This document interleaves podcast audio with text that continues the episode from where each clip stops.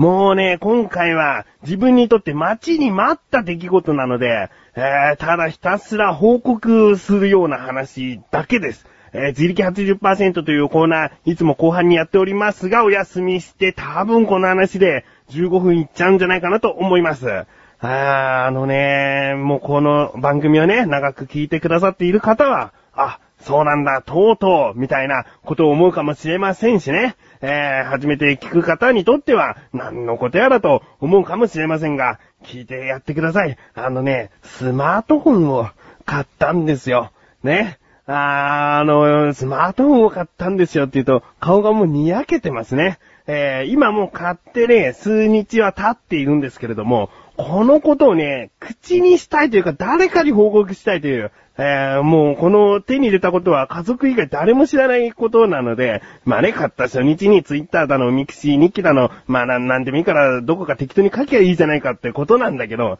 なんかね、うーん、そうじゃないんだな。この番組で、バーっと言いたかったんですよ。スマートフォンを買ったんです。だけど、えー、先ほど言った長く聞いてくださった方はわかると思うみたいなこと言ったんですけれども、ちょっと違うんじゃないのかなと思った方はもうヘビーリスナーですね。ヘビーリスナーさんですよ。えー、なんでこの時期に買ったのってことなんです。なぜかというと、自分は前からですね、まあ、この番組以外にも、えー、ところどころで言っているんですけれども、4月の後半にスマートフォンを買うと言ってるんですね。えー、だけど、まだ3月の後半です。なんで1ヶ月前に買っちゃったのと。うん、あの、4月の後半に変えると言ったことの理由はですね、携帯電話を2年間使うと決めて、その2年後が4月の後半だったからです。うん。まあ、要はあのー、分割払いみたいなのありますよね。それを24回払いにすると2年間になるので、2年間は使うぞって決めるんです。で、別に、なんだろうな、金銭的な面で変えられないっていうこともあるにはありますけども、だけどね、一番は違くて、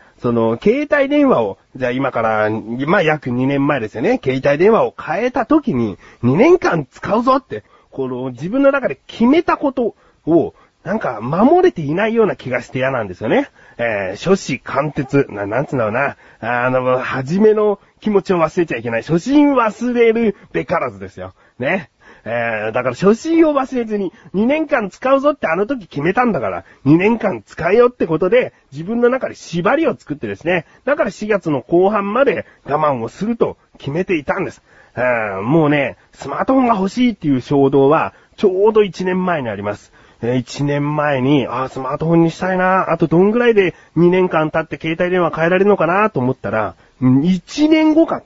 1年もこの、うん、まあ、結婚する前はですね、結構物欲の塊で欲しいものをすぐ手に入れなきゃ気が済まないような、んで欲しいものもたくさん溢れるほどあった人間だったので、もうね、欲しいと思った時に1年後っていうのが、まあ、かなりきつくてですね、忘れていればいいんだと思っても、携帯電話なんて常に身につけておくようなものですから、忘れることもできない。わあ、一年長いな長いなと思って、今3月入ってますよね。あと1ヶ月だっていう時期だったんです。うん。で、普通になんか気持ちが折れてしまって、まあいいやっていう気持ちで変えてしまったわけではないんです。いろいろな心の葛藤とかがですね、えー、人から聞けば大したことないですよ。だけど自分の中ではいろんな葛藤がありまして、よしもう買ってしまおうというね、決意をしたんです。まあ、この話をタイトルコール後にするので、まあ、今回はですね、本当に自分のその嬉しい気持ちをひけらかしたいというか、ただの報告です。えー、もうつまんない顔で聞いてやってください。ということで、もうワクワクウキウキしてしょうがない自分がお送りします。菊池のなだらか向上心。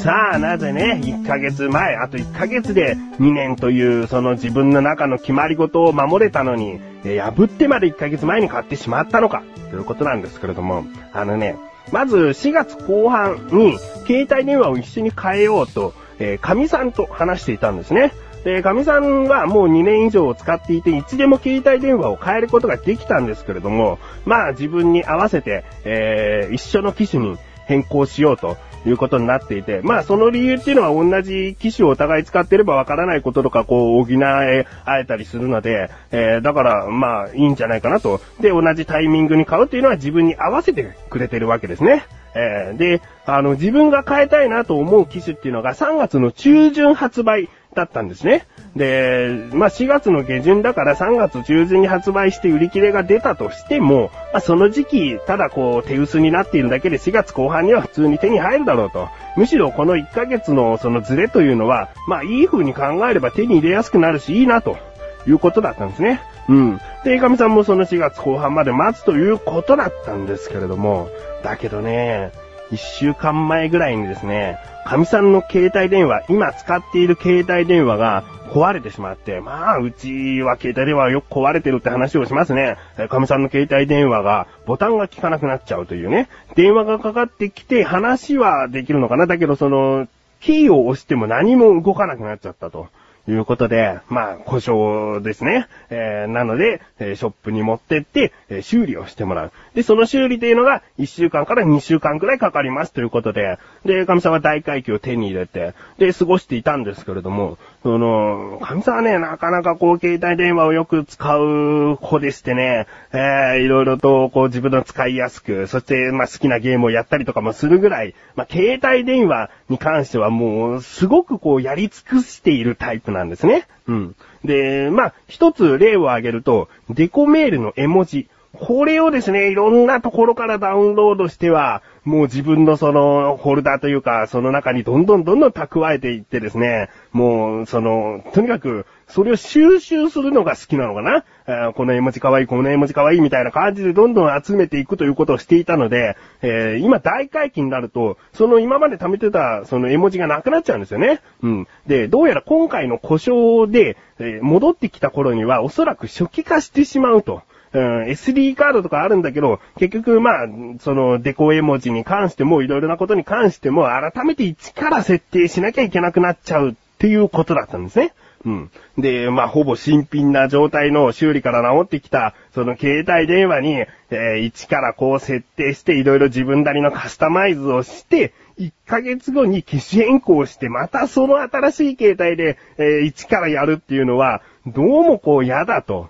もう、修理して戻ってきたら機種変更したいという、うーん、わかるなと。あのね、うーん、わかる。それはそうだよね。1ヶ月経ってまた一から自分仕様にしていくなんていうのはめんどくさいなとは思う。うん。だけどね、そこでもう変えるって言った時に、もうビクビクしてですね、まさか自分より先にその、自分と一緒に変えようと思っている最新機種の携帯電話にするのかと、えー、3月中旬に発売されたばかりのもの、おそらくその修理から戻ってきた頃には、1週間から2週間経っちゃってるけれども、まあね、新しい携帯にすぐに変える、なんとスムーズなことかと思うんですけどもね。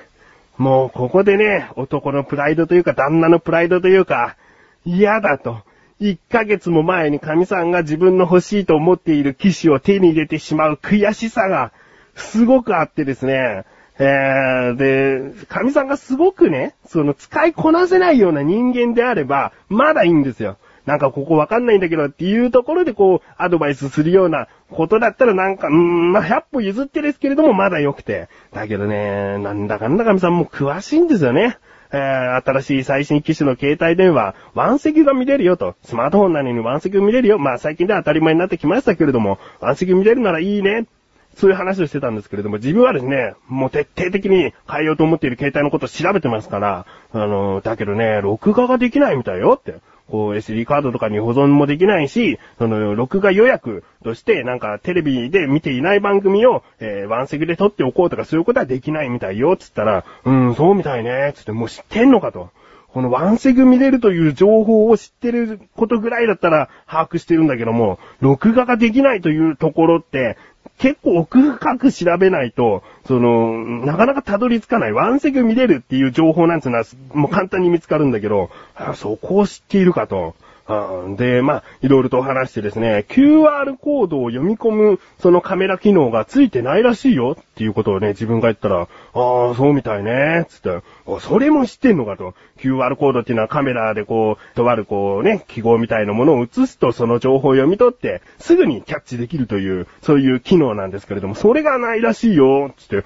そうみたいね、それも知ってんのかと。だけど、自分がですね、だけど、アプリを入れると解決するみたいよ、つって、ああ、そうね。全部知ってるっていうね。もう、こんなになんか自分の知っていることはもうすでに神さん知っている。もしかしたら自分の知らないことしたら神さん知ってるんじゃないかなと思うような人間に、もう先に自分が欲しいと思っている騎士を持たれることの悔しさ、せめて、せめて一緒の時期に変えて、えー、一緒の騎士を手に取って、ここわからないって、こう出る方がまだマシなんだけども、もう先にそれを持たれて完璧に使いこなされた後に1ヶ月後、旦那が神さんと同じものを機種変更して手に入れるっていう、それはね、自分にとって切ないんですね。えー、だから、もう変えるっていう、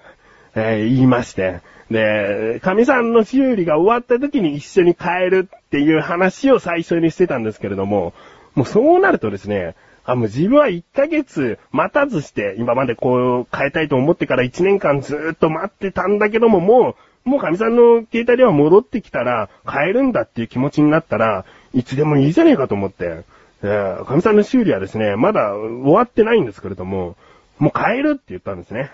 で、そこはですね、神さん、あの、心が広くて、あ、いいよ。もう先に変えたいっていう気持ちになったんだったら、もう変えなさいと。私は別にいつでもいいんだと。修理が終わったら変えればいいことだし、みたいな感じでですね、なんかそこはね、あの、また悔しさもあるんですけれども、一緒に変えるって言ったじゃない、みたいなことをね、えー、なんか少しでもこう、来れば、ああ、そうだったな、みたいな気持ちになったかもしれないけど、ああ、いいんじゃない？もう変えたいんだったら変えな、みたいな。うん、変える。だからもう変えるからね、つって。で、そう思い立った次の日にはですね、電気屋に行って、で、もうキシェンコしてきたんですよね。えー、もうね、まだ神さんは、その、今まで使ってた携帯の修理が戻ってきてないんで変えられないんですよ。だから自分が一週間ぐらい早めにですね、えー、今もう手に入れて使いこなそうとしているわけですね。えー、まあね、あのー、神さんはもともと iPhone も持ってまして、その、二台持ちになるんですよね。もうその時点でどんだけ差がついてんだっていうことにはなるんですけれども、あの、自分は初めてのスマートフォンということで、えー、いろいろとつまずきながらも使っていきたいなと思っております。今ね、あの、神さんはスマートフォンで動画を送った時に、その、スマートフォンじゃない携帯電話でも見れるようにするにはどうしたらいいかっていうことをですね、徹底的に調べてますね。なんか、調べてよって言われるんだけど、いやいや、もう自分で調べられるじゃないですかっていう感じでね、もう何にも最近力になれない。だから自分は自分なりに自分だけが楽しいことをスマートフォンでしていきたいなと思っております。